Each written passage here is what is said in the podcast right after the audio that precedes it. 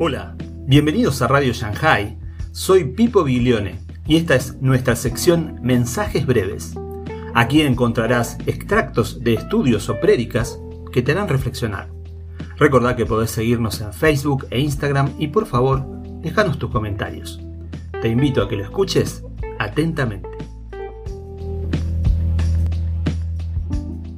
Mira lo que nosotros como evangélicos, mira lo que estamos haciendo. ¿Por qué hay tantos problemas en la iglesia? ¿Por qué las personas no pueden caminar en santidad? ¿Por qué hay, hay tan poco amor en las iglesias? ¿Por qué? Porque no conocen a Dios. ¿Y por qué no conocen a Dios? Porque los predicadores no conocen a Dios.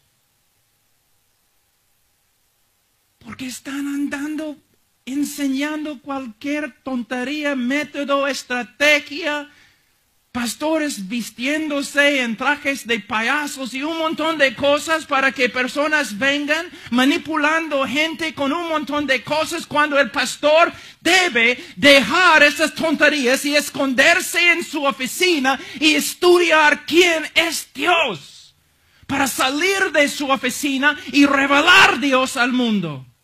¿Ves? Hermanos, a veces pastores vienen a mí y dicen, Pablo, mira, has escrito un manual sobre los atributos de Dios. ¿Puedes venir a la iglesia y enseñar la doctrina de Dios? Y yo siempre, medio, ¿no? Bromando, bromeando un poco, yo siempre digo, bueno, no sé, hermano, enseñar Dios en la iglesia, ¿no es un poco extremo? ¿No es un poco radical?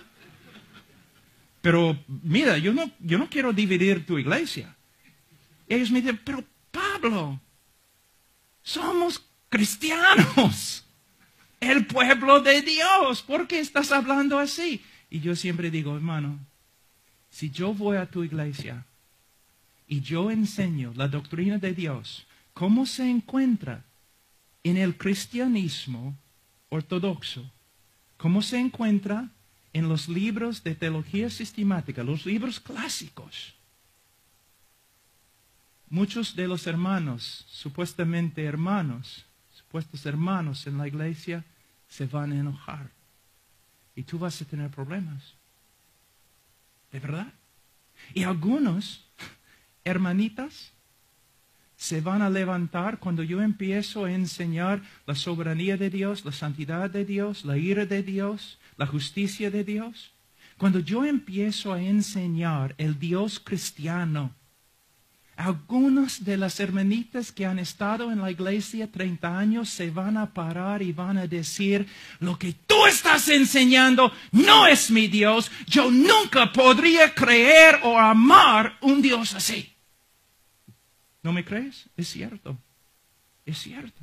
Hermanos, es muy posible que domingo es la hora más grande de idolatría en todo, toda la semana. Porque millones de personas están congregándose para adorar a un Dios que ellos mismos han creado en su propia mente.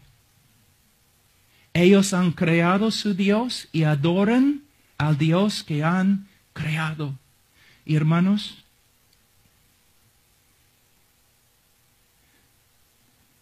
es la culpa de los predicadores.